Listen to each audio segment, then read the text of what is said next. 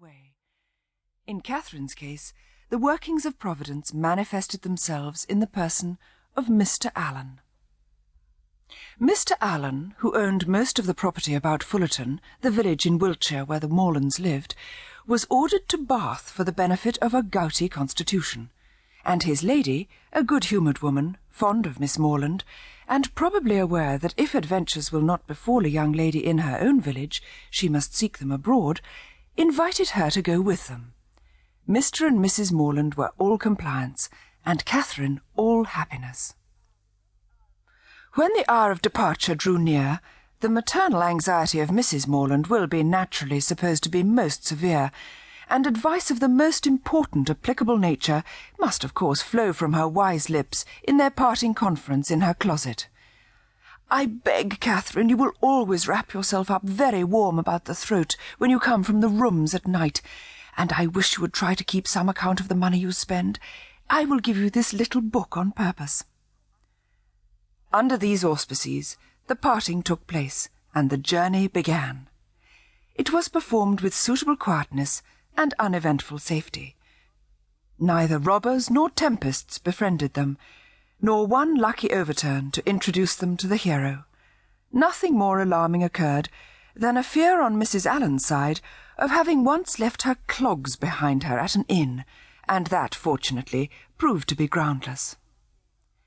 They arrived at Bath. Catherine was all eager delight. Her eyes were here, there, everywhere, as they approached its fine and striking environs, and afterwards drove through those streets which conducted them to the hotel.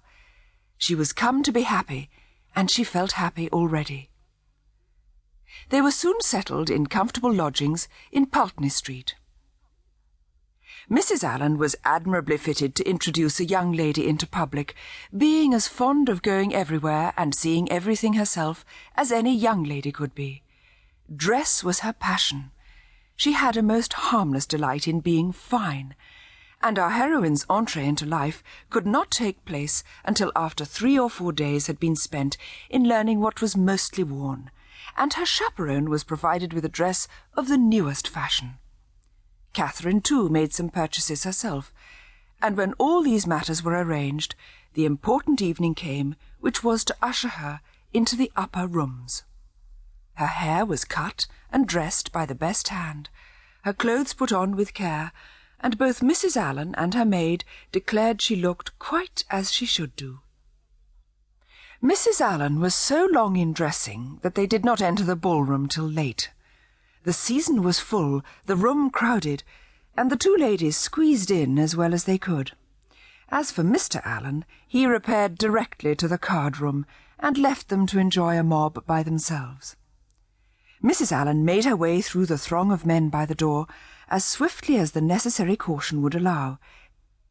Catherine kept close at her side and linked her arm too firmly within her friend's to be torn asunder by any common effort of a struggling assembly.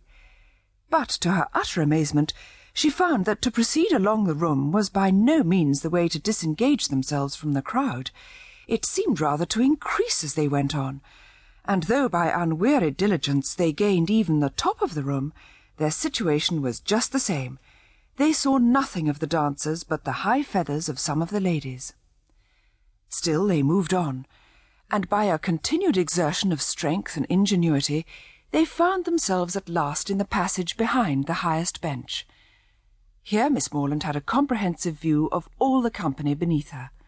It was a splendid sight, and she began, for the first time that evening, to feel herself at a ball.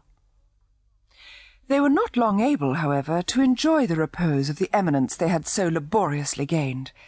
Everybody was shortly in motion for tea, and they must squeeze out like the rest.